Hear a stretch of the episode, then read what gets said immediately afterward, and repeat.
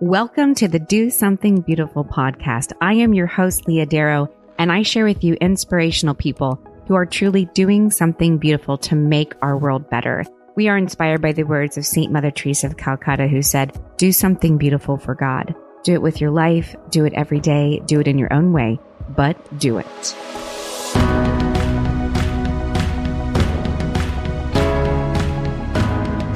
This podcast is brought to you by Audible. For you, the listeners of the Do Something Beautiful podcast, with a free 30 day trial of Audible, you can get my new book, The Other Side of Beauty, read to you by yours truly for free. All you got to do is go to audibletrial.com slash leahdarrow. Audible is Amazon's audio bookstore and it has over 180,000 audiobooks to choose from. And so if you're like me and you like to listen to books while you travel, exercise, or cook, this is perfect for you. To get my audiobook for free, all you got to do is go to audibletrial.com slash leahdarrow. That's audibletrial.com slash leahdarrow and you're in. The Do Something Beautiful podcast is also brought to you by Haiti 180. If you want to do something beautiful in the world, but find yourself busy, possibly overwhelmed with life, family, or work, but you still want to donate money for a good cause, you can still do something beautiful by becoming a Team 180 member. Haiti 180 provides an orphanage for 40 children, two elderly homes, a school for over 200 students, and a medical clinic in a small village in the hills of Haiti. Now, many of the listeners of this podcast have generously donated over $26,000 to build the maternity wing of the new hospital. And for as little as $15 a month, you can sponsor an orphan. That's 50 cents a day, people. 50 cents a day to help a little boy or a little girl have a good and just life. I've been there. I have seen their good works and I continue to give them my time, talent, and treasure. And I'm asking you to do the same. Go to Haiti180.com and do something beautiful with me. That's Haiti180.com. Hey there, friends. Today I get to talk to president and founder of New Wave Feminist, Destiny Herndon de la Rosa. Destiny is from Dallas, Texas. She considers herself a man made feminist, which is interesting. She'll explain later in the podcast. And she has started this movement called New Wave Feminist that we're going to talk about. And she has this quote on her website that's called Consistent Life Ethic. They are a pro life group. And what I really like about this conversation that we have with her is we talk about the pro life movement, but from a completely secular point of view. There's no theology in here, although it obviously has a place. But in this particular instance, we're not talking about that. We're talking about a human rights issue, a consistent life ethic, and really how she defines feminism versus how the pro choice movement defines feminism. Really interesting conversation. A great gal who's doing fantastic work in the pro life movement. You will not be disappointed. We're going to talk a lot about her and her life, how she became pregnant at 16 and a, lot of uh, things that kind of rolled into her life that she didn't really think was going to happen, but it's helped her understanding herself better and the pro life movement better. So you will enjoy this one. I will not disappoint. Without further ado, here is Destiny. All right. And welcome back to the podcast and welcome Destiny. Thank you so much for having me. You got such a great name. I mean, how did you get that name? Let's just start oh there. Let's just start in the beginning.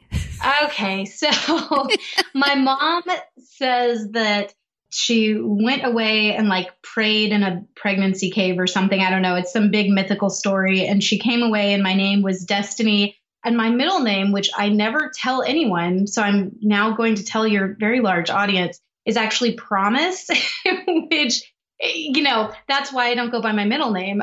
So my name is Destiny Promise. And that was kind of her whole belief was that my destiny was promised from, you know, the moment that that I first existed. Uh, so really, I had no choice but to become a pro life activist after that.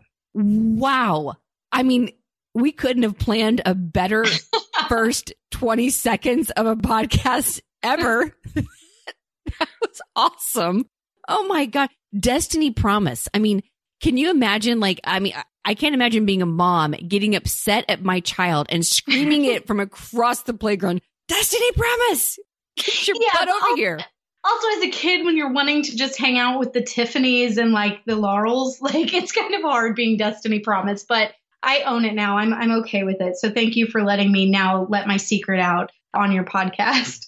I absolutely love. I'm. We are honored. I love it. I'm. I'm writing it down right now. Like th- it just looks amazing on paper. I am so excited about your name that you've had your whole life, but I just found out about. Wonderful. Okay, so so here we go. Destiny promise. So okay, here we go. You are president and founder of New Wave Feminist. I have come to know you just by following a ton of different pro life organizations and groups. And I love, I've been kind of fascinated, especially after my conversion and kind of for me living this kind of wild and crazy life and coming back to the church to look at the pro life movement and see secular groups popping up that are taking on this pro life movement from a different angle. And that really fascinated me because when I was kind of far from just a sane brain, I took on this like liberal feminist ideal and I thought I was all all of that in a bag of chips and that I didn't need anybody and who I was but was defined by these certain terms and values that really had nothing to do with my identity. Any all that got wrapped up and I had to like kind of like rework it. So when I kind of came back to my senses a bit, there was still this sense of like but what else is out there on the other side because you kind of feel like you're not quite you're just not quite sure. And so I kind of want to start there with new wave feminist because I think it, you know, I love the name of it. But for you, what does feminism mean for you? Like, how do you define that? How, how does a new wave feminist define feminism? Yeah, I mean, I think in its most basic terms, feminism is a belief that women should have the same rights and opportunities as men. And I think that obviously, kind of third wave feminism has taken that and run in some really extreme directions. And so, as someone who's anti abortion, because I view it as violence against the weakest and most vulnerable members of society, I could never be a feminist who supported abortion, but at the same time, I could never be a pro life person who wasn't a feminist. like both of these are very much at the core of who I am. And so it became very important for me to create a space where I could exist and where other women like me could exist. And that was probably the coolest thing, you know, creating New Wave Feminists and then seeing so many women who came out of the woodwork and said, okay, thank you. Like I felt like I couldn't be a feminist for so long because it has become so synonymous with abortion. And, you know, they view it the same way I do that this is not strength, it is not a liberating act. It actually makes women incredibly exploitable and asks us to go against the very thing that our bodies are capable of doing that I personally think is incredibly powerful and phenomenal. And it's saying, no, this is, you know, a liability. This is a weakness. And so rewriting that narrative and saying, let's think this through because as you mentioned, so many women are just a pro choice feminist. We call that like the default feminist position. You have your feminist starter kit when you go to college that says you have to think this way. But it's much more nuanced than that. And once we actually start talking to women, especially women who have had abortions, and we start hearing their stories and understanding how many of them were coerced or it was a male in their life, you know, who who was saying you have to go through with this, I'm not going to stay with you. And beyond that, just just all of the different stories of women who maybe even thought it was the right choice for them, but 20 years later are still thinking about that decision. You know, there hasn't been much of a space for pro choice liberal feminist women to discuss that when they talk about abortion, it always has to be done in a very positive light. Otherwise, they're, you know, accused of stigmatizing this procedure. And so we've found a lot of women who, you know, are on the other side, who do kind of understand where we're coming from and say, okay, you know what? Yes, this is one of the choices that women have, but just because we have the right to do something, should we do it? Is it actually good for us? And they know from personal experience that it's not. So, how does the pro choice movement define feminism? I think many of them obviously see it as synonymous with abortion access and abortion rights. And you know, you hear the the old adage that it's my body, my choice. That's so anti-science though. At the end of the day, it's not your body. It's a completely different body inside your body, like I'll give you that, but it's a completely unique genetic creation with its own DNA and heartbeat and brain waves, and half the time a completely different gender. So that is not your body. And I think that that's something as a science loving secular feminist that I have a really hard time believing that someone's human rights should be determined by a whim of another person. How they feel towards you, whether you are wanted or unwanted, should not determine scientifically and biologically whether or not you are a human being. Amen to that. So, how, I mean, just, I'd love to get your opinion. How do you think this got so wrapped together where it's like you can't even pull it apart? And if you are, you're going to be like eaten up by people or media or whatever it might be of, of being pro choice and being a feminist. Like, why does that, why today is that message so united? Like, like, why can't we pull that apart? I mean, honestly, this is where I kind of put on my conspiracy theorist hat and start saying, like, we have to follow the money. We have to see what entities benefit from abortion. And obviously, we know that there's a large abortion industry that profits financially from this decision. You know, that's what always gets me is when pro choice people are talking about, you know, the pro life side in disparaging ways when it's like, don't you realize that when a woman chooses life for her child, that's where our, you know, time and talents and money go towards is helping her make this nonviolent choice. So eh, the pro life movement doesn't have a lot of money. We don't have money for marketing campaigns and, you know, all of these cute hot pink signs that you see everywhere like Planned Parenthood does. Our money is actually going towards helping women. So when you see that the abortion industry is able to profit from abortion, obviously, they're also able to do a lot of marketing with that and say, this is empowering to women, this is liberating, and they get to kind of create that narrative. And this is where the conspiratorial start thought process also starts for me is the fact that if you look at the government, the government has a vested interest in low income women who are often minorities aborting. It's much cheaper to subsidize a $500 abortion than it is the cost of labor and delivery or any other type of government aid beyond that for years later. I just got back from Ireland where abortion is actually illegal. And you see the government is kind of pushing for a referendum so that the people can vote to legalize it. And I went over there with one clear message like, pay attention to what you're doing. This is not something that is going to help women. Their maternal mortality rate is actually three times better than ours. Jeez. So, 3 mm-hmm. times as many women here in the States where abortion is legal are dying. And so, you can't say that it makes women healthier or better off, but it is much less expensive.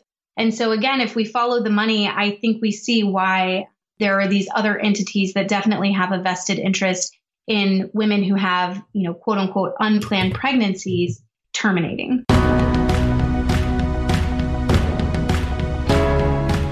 Well, if you like fashion, gourmet food, and your faith, you need to know that I am leading a Theology of Beauty pilgrimage to Italy this July 2018 with Father Leo Patalinghug, the famous cooking priest. We'll be heading out there July 7th through the 16th. And there are, uh, there are still a few seats available, but I can't guarantee how long they're going to last. So you want to book it now. We will be heading up some amazing cities such as Milan, Turin, Venice, and of course, Roma. A pilgrimage is so much more than a vacation. It's really a time to unplug and reconnect to your faith and the people around you. It's a wonderful experience. You can find out every detail and the itinerary at my website, leahdarrow.com slash pilgrimage. Grab your spot now before it sells out and I'll see you in Italy.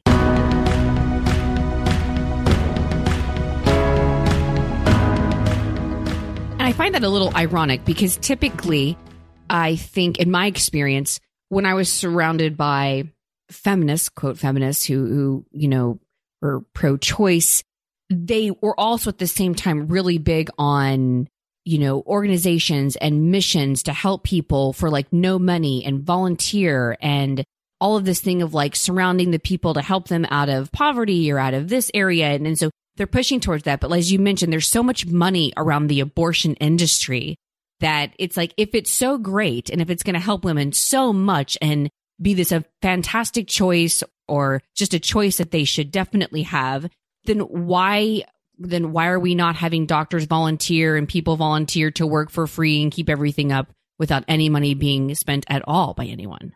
Well, and absolutely. And I think sometimes it just comes down to like trying to remove those blinders because I agree. I mean, I'm bleeding heart through about so many issues. And so I believe I subscribe to something called the consistent life ethic that human beings should be free from violence for the duration of their life. So I'm anti unjust war and anti death penalty and anti torture. And then I extend that into the womb where human beings are at their weakest and most vulnerable by also being anti abortion. This is, this is a violent act that takes away the life of a very marginalized group. And so, as a feminist, when I look back at the roots of feminism, you know, the fact that women were treated like property for most of history and how, you know, these patriarchal constructs are the epitome of might makes right. I'm bigger than you, I'm stronger than you, so I can treat you as disposable and, you know, use violence against you, do whatever I want, I can oppress you. Well, now that women have gained rights and liberation, how are we justifying doing the exact same thing to an unborn human being? I mean, in my opinion, all we have done is pass down that very oppression that we have become liberated from. Absolutely. Which kind of, okay, gosh, there's so many things I want to talk to you about. I definitely want us to get into this new film that is going on that you are a part of. But before I do that, let's go back. Let's go back to you starting, founding New Wave Feminists. How did that happen? Like, what came down the path of your life that you thought, yes, this is what I'm going to put all my time and effort and energy and talents into? Can you just let us know that? Because I, I know some pieces of the story. It's, it's, it's quite powerful. And I, I'd love for our listeners to hear that. Yeah, I mean, when I actually formed New Wave Feminist, there was a local, we call it a restaurant, right? Like a Hooters type restaurant that had this big billboard up and these two women kind of like rubbing their chests together. And I was driving down the street with my son. It was right off the highway. And he's like, that's not okay. And I looked at it and I said, that's not okay. Why is this being this message, you know, um, of just women being sexualized in order to sell chicken wings being put in my face and my child's face? And so I decided like, okay, I we have to do something about this. We have to protest this. And so I set out and I talked to the city council and I wrote a letter to the billboard people and I wrote a letter to the restaurant. And of course, at the end of this, I'm like, I don't just want to sign my name. Like, who do they care if it's just one person? I was like, I need to, I need to grab a couple friends together and we'll become like a group. And so I remember thinking, new wave feminists, yeah, that sounds like a thing. And that was kind of just the end of it. It, it took on a life of its own after that because I realized that while we were off fighting these messages that sexualized women, which that is a huge part of my story, you know, kind of sneaking Cosmos from the time I was 12 or 13 years old and reading through these pages where the first 20 pages are a bunch of airbrushed women who you will never be able to look like. Even these women don't look like that. And the next 20 pages is a bunch of products that you can buy in an attempt to look like these women, constantly reinforcing this message that your hair's not shiny enough, you're not skinny enough, your teeth aren't white enough, your skin's not clear enough.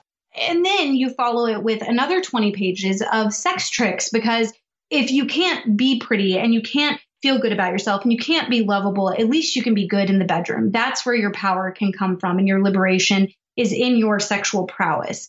And I think so many young women are just inundated by this message from a very young age and it breaks us. It just, it really, really does.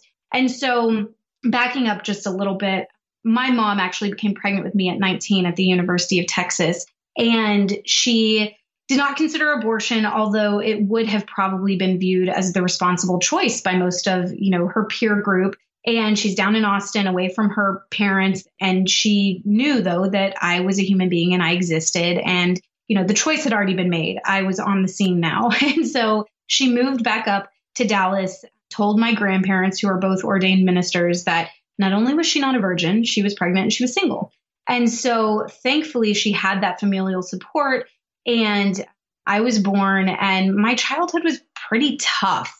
She had a couple failed marriages. You know, I saw her working so incredibly hard. She ended up, you know, finishing her degree up, oftentimes working two jobs at a time. Like it was a struggle, it was not easy. And so more than anyone, I knew better than to repeat this cycle.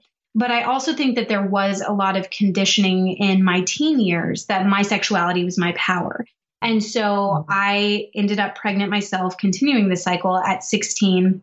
And just like with my mom, I knew I knew that the choice had already been made. I knew I was, you know, God willing, going to be having a child in nine months. But I also very vividly remember the feeling of just wanting to rip my stomach off of my body and run away from it. And I was terrified. And I could not believe that I had done this, not only to myself, but to a child. Because again, being the child, you know, in this other scenario, I knew how hard it was. You know, I, I knew a lot of girls in high school who chose abortion. And many of them, you know, at first I was very judgmental because I think I felt very kindred to the unborn child. And I kind of had to realize that now I understood the perspective of the woman facing a crisis pregnancy as well. And it is really scary. And I had a family, I had insurance, I had, you know, my needs met, whereas many of these women didn't and actually had the opposite pressures saying, you know, if you want to have this baby, we're kicking you out of the house. Um, maybe they didn't have any type of medical care. Maybe they didn't know how to access resources in their communities. And so that really gave me a passion, not just for the unborn, but also for women. And so after we protest this billboard and we actually got it modified, we got the, the offending part covered up. I was like, okay, this should be a thing. We have to do more stuff now. But I also realized that for me, the pro life message and the thought of women being sexualized really went hand in hand. I think a lot of pro life activists are wonderful when it comes to caring for the unborn child and the mother in that moment of need. But when we kind of pull back from that exact instance and see what led her to this place, oftentimes it is that culture that is telling her she's only as valuable as her sexuality. You know, that's that is where all of her power lies. And when women have been as broken as many young women today are, it's very easy for them to actually choose abortion because they feel like it would be the merciful thing to do. Because they feel so unworthy, why would they ever put a child through being raised by them? And that's why for me, pro life feminism is all about what you can do. The abortion industry tells women what they can't do. You can't have this baby and go to college. You can't have this baby and be successful and have a, you know, career and a good relationship. You have to have an abortion. And to me, that's very anti feminist. And so New Wave Feminist wants to be here to say, you can do this, and we are here to support you and, and, and help you making nonviolent choices. I love it. And that's, it's one of my favorite parts that's actually on your website is on the about section. And we'll include all of these links in the show notes, but newwavefeminist.com. You have on here, let's work towards a culture that tells her you can. You are strong enough. And if you need help, we are here because that is what sisterhood is all about. Oh my gosh. Amen. Absolutely. That's exactly it. Like, why are we pitting ourselves against each other? And why, and why do we pit what's even within us against us? Mm-hmm. You know? And so, and you, you go on and I love it. Our world spends a lot of time tearing down women. We want to be a part of building them up. So, I mean, I love that new wave feminists exist. So with this and this amazing message and, and what you're doing that, and once again, that your consistent life ethic, which is so important, right? Because you can't be, you can't be pro life in one area and then not love and try to protect and defend life in all different other areas as well. Very happy to see that in your description of the group. But what I want to kind of, kind of talk about now, or just a little bit, is that a lot of times, and to see how you have felt in this. One, a lot of times it seems like obviously the pro life movement, it, it's wrapped around church. It's wrapped around a basis of understanding the reasons why somebody pro life would just be like based in theology, which are there. I'm not denying that. And for me as a Catholic, as a Christian, I mean, yes, I, that's, I absolutely agree with that. But what I really enjoy is seeing these secular groups pop up who are pro life. And so, and because as you've mentioned in the film that we'll talk about in just a minute, you it's always on your website right here, but that this is this is a human rights issue. And this is absolutely a human rights issue of the largest proportion. And so, yeah, I mean, we're really calling the other side to be consistent. If they want to stand up for the marginalized and oppressed, then they have to consider life inside the womb just as well because science shows us that this is a human being. You know, back in 1973, it might have been easy to say, oh, it's just a blob of tissue or a clump of cells, because even our sonogram technology kind of reinforced that thought. But nowadays, especially among millennials, there are so many of us who have our own sonograms of 3D imagery of our hearts beating, you know, at very young stages. And so to tell us that that's not a human being is laughable and is anti science at its core. Yeah. It's so great to see that there's such that you don't have to always take up a certain side when you're talking about the life issue. It's just like, you know, if you're alive and if you're a human, then there you go. I think yeah, that's then, the you, foundation. you have to talk to this one. And, you know, the thing that you kind of touched on, the fact that it is often, I would say, kind of the narrative that's been created is that this is just a religious issue and you would only be pro life if there was some dogmatic reason behind it. And that's just completely false. You know, I speak at a lot of colleges where I'll talk to young kids who have kind of been brought up with this thought process as well. And they think, like, no, I need to have a Bible verse on my sign in this march, or I need to make sure that I have some biblical truth behind these certain things. But at the end of the day, this is what I always tell them um, as someone coming from a secular perspective.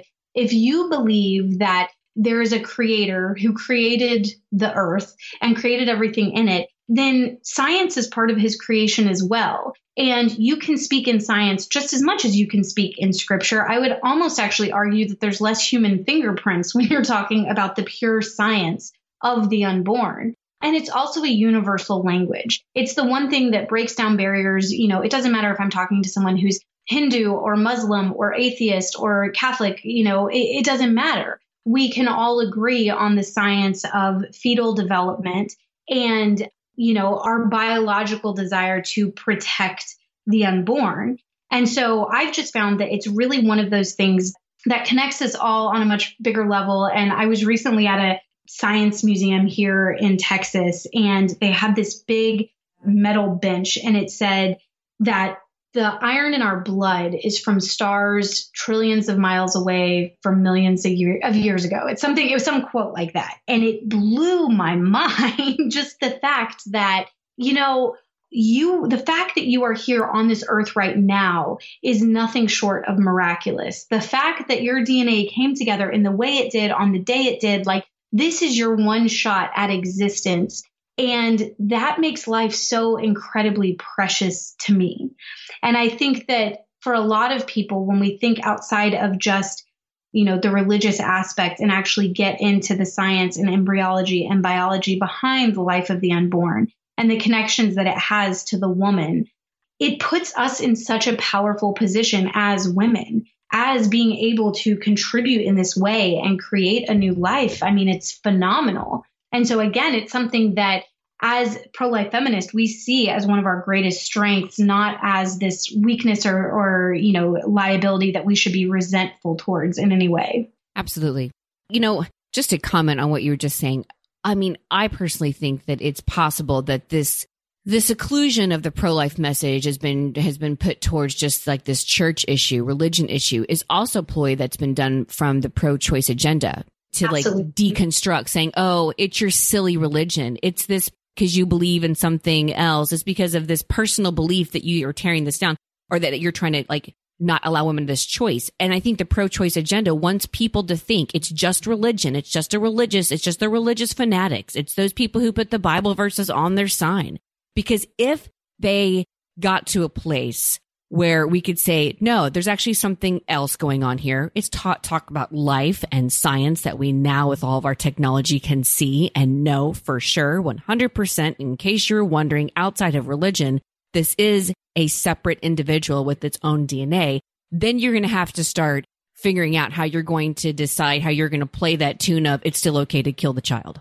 I mean, you're, you are 100% right. I have been on so many panels where it's pro life and pro choice activists speaking together. And I mean, almost without fail, every single time the pro choice side will start talking about religion and accusing us of it being a religious argument. And every time we look at them like, you are literally the first one to bring up religion. We don't bring up religion. Like, this is something founded in in science. I mean, we know that this is a completely unique genetic creation. And so you don't have to, um, you know, obviously many re- religions support this thought process, but it's certainly not something where you even have to go to that place to defend it. Because again, I think that becomes very exclusionary because then you're talking to other people with your same thought process. Whereas the science behind, you know, fetal development and everything else expands that base of people who you can communicate with. Absolutely. Because that's what we all have in common is life. And Absolutely. so you start there and you realize, yeah, it's very frustrating.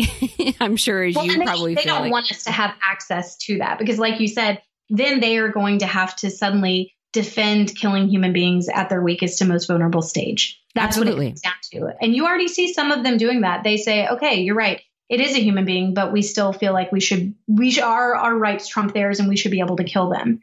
And you know what? At least that is intellectually honest. It's horrifying, but at least then they're being intellectually honest. Right. And as it, as you mentioned, it goes right back to the same mantra that's unfortunately oppressed people for, for since the moment I guess humanity existed of might over right.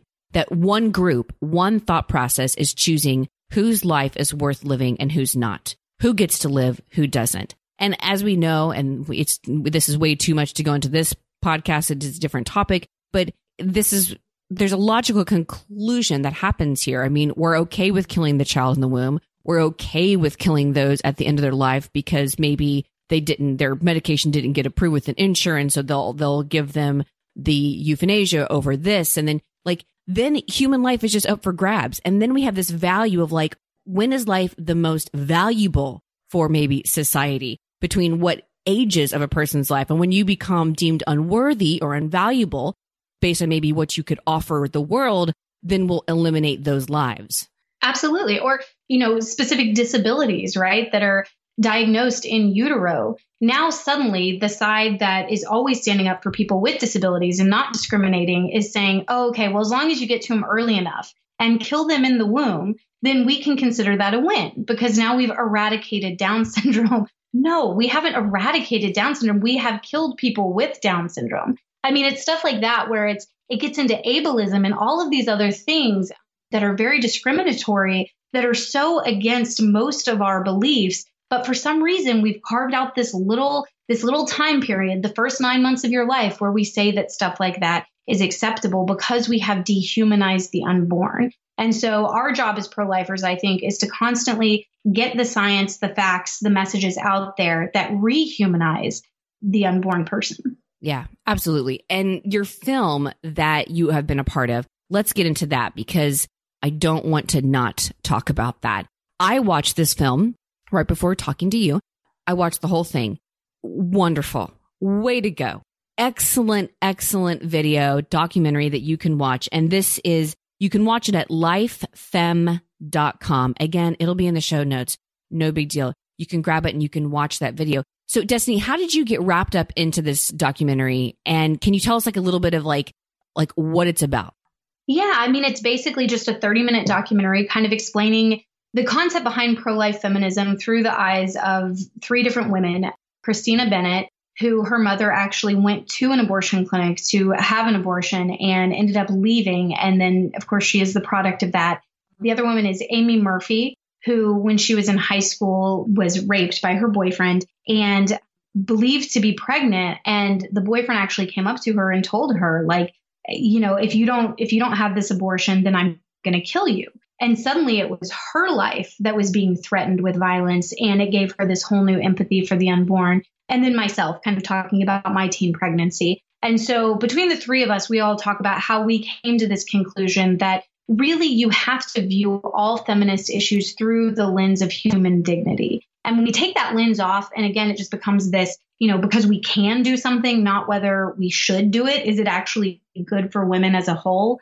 you start getting off in some really crazy, exploitative, like demeaning areas for women. And abortion is certainly one of those places where we've been sold this bill of goods and told that, you know, violence against our unborn children is supposed to liberate us. And more and more women are finding out that that's just absolutely false. Absolutely. There's a few great lines you have. Or, to be honest with you, there's actually more than a few, but that I wrote down when I was watching this.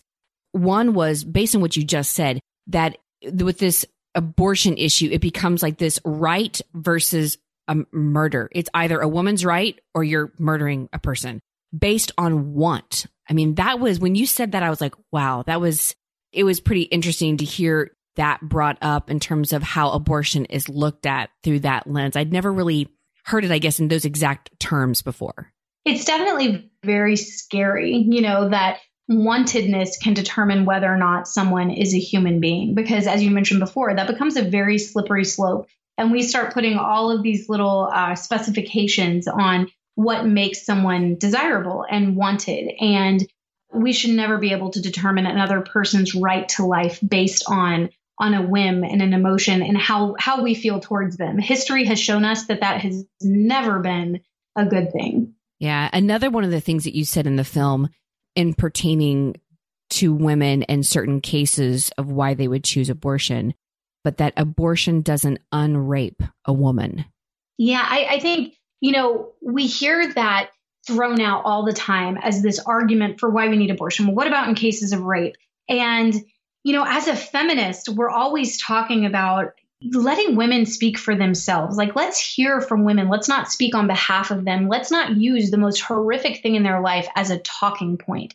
And so that's why I love the fact that Amy Murphy is featured in this film. And she is actually able to talk about, you know, I was a woman who was raped. And you know, there's a wonderful book called Victims and Victors, which actually goes through the stories of women who were raped and conceived, and some of them chose abortion and some didn't. But it really kind of explains to you where they were coming from and the societal pressures that if you conceive out of rape, you're supposed to have an abortion because that's the rapist's baby. I mean, I've never heard a more patriarchal term than the rapist's baby. Like, no, that is that is your child as well. And so many women have found healing, even after undergoing such a horrific assault, from being able to make something beautiful out of something so horrific and violent. And so the more that we can actually listen to these women's stories and create space for them, the better off that we are. Absolutely. And I, that, that's, that's one of the things that I really loved about the documentary. Highly encourage you to watch it. It really does help you. It does help you, or at least remind you if you're not there already, that the pro life movement needs to be 100% inclusive. This is for all life, life of the mama, life for the baby, help afterwards, help in healing, help in all of it and help in all, like all different people. It's not just this one group of women that's being targeted. It's all women. And a lot of times too, and also, I mean, in some, not in some cases, but, but the men too, because sometimes we feel like it seems like the pro choice movement's like, you don't have a voice to say, men. I mean, you know, that they have no voice to speak up on this issue and they try to silence them because of their maleness or not having a uterus or all right, these other ideas. If their choice, then they're fine with them talking. it's only pro life men that they have a problem with. But I completely agree. I think a lot of people look at you know the diversity in the movement and they get a little bit nervous like oh should we really have you know this group out there doing this but i've actually found that the more fractured the pro-life movement is for lack of a better term the more effective we are because it means that we are able to reach people that wouldn't otherwise be reached. There is there's a group right now a big pro-life group and the leader is going around doing kind of an anti-feminist tour. And so a lot of our followers were like doesn't this make you so upset that she's being anti-feminist? And i thought no, not at all, because there are anti feminist pro choicers who are going to listen to her message who aren't going to listen to my message. So the more, you know, like you said, inclusive and diverse that our voices are with this message, you need people talking about it from a religious perspective. You need people from a human rights perspective. You need people from a scientific perspective, because that's what's going to reach this huge untapped swath of pro choice people who probably are more pro life than we even give them credit for but we have just we've seen that that becomes that is now the acceptable default to say that you are pro-choice because unfortunately the branding of the pro-life label has gotten quite toxic because the media has portrayed us only as crazy people who are out there being nuts and they're not seeing you know the people that you and I know that are probably 99% of the movement who are giving up you know extra spare bedrooms in their home for pregnant teenagers who are homeless and you know, their weekends at pregnancy resource centers and all of their time and talents to supporting women, we don't see them a lot. And so the more that we can get the message out there that the pro life movement is not homogenous, it does not look one way or think one way. There's tons of diversity in there. The more people can see themselves reflected in this movement and realize there might be space for me here. Absolutely. Because we all need to come together, regardless of age, race, or creed, and say, you matter your life is valuable. All life is. And I think when we, when we all start coming together, realizing that no, we're not all going to agree on some one dogmatic theology. We're not all going to agree on what you think taxes should go toward. I mean, I mean, all there's a million ways that we can have disagreements or how we choose, you know, to vote or how or our own life experiences. But once again, as we've said many times, as you said many times, and I've said many times in this podcast, what we do have in common is that we all share that great experience of human life. And that's what we need to come together on to protect and defend and keep that going.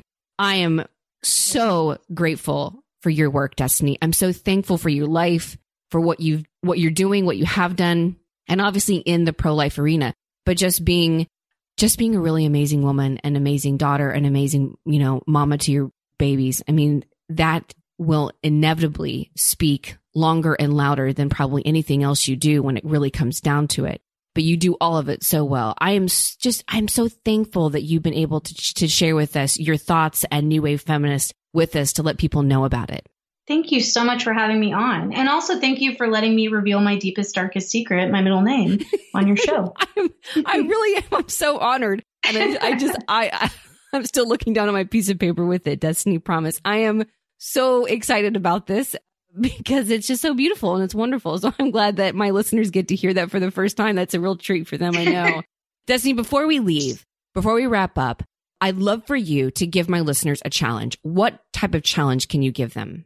So I thought long and hard on this. And I think that the thing that empowers women most is knowing where they can find support on a very local level. So I would challenge all of your listeners today to get online and find out what resources they have available in their area for pregnant women facing crisis pregnancies. So, you know, this is you're standing in line at Target and turn around and the woman behind you is holding a pregnancy test and maybe it appears she's been crying so that you will feel empowered to reach out to her and say, Hey, can I offer you some help? Can I show you where you can go to get that help? And you'll actually have the information. You'd be surprised how many people live right down the street from a resource center or a federally qualified health center, and they don't even realize the services that they actually offer to women. So let's empower ourselves by having that so that we can go out and empower women. Amen. Amen. Praise be to God. That is an excellent, excellent challenge. We'll make sure we include all of that in the show notes. Destiny, one more thing before we wrap up. How can people get in contact with you? Probably the best way is through our Facebook page. And that'll, of course, take you to all of our other social media. We put a lot of content out there about things that we feel are relevant in both the feminist movement and the pro life movement, and, you know, ultimately the human rights movement stuff that we want our followers to get involved in. So definitely check out our Facebook. I'm actually on a short hiatus right now because it's become very clear to me that I need to write a book. I need to put all of this new wave feminist, you know, belief system in down on paper in in one easy to read uh, book. And so I'm going to be taking the next few weeks off of social media, but we certainly have tons of content on there that people can pour through in the meantime. Amen. And yes, you do. Yes, you do need to put this in a book. Absolutely. That should have been done yesterday. I can't wait. I can't wait for it to be out. Once it is, let us know. I'll have you back on so we can talk about it and promote it. Absolutely. All right. Well, thank you so much, Destiny. And thank you, my fantastic listeners of the Do Something Beautiful podcast. We have such a fantastic array of people on this podcast. I love that they come from every little corner of the world, from all different types of practice and experience. And that's what I love about that. And because this podcast was inspired by Mother Teresa and how she looked at the world. And she said right there, do something beautiful. Do it with your life. Do it every day. Do it in your own way, but do it. So whatever you do today, my sweet, kind listeners, make sure you do something beautiful for God. God love you. God bless. And I'll talk to you later.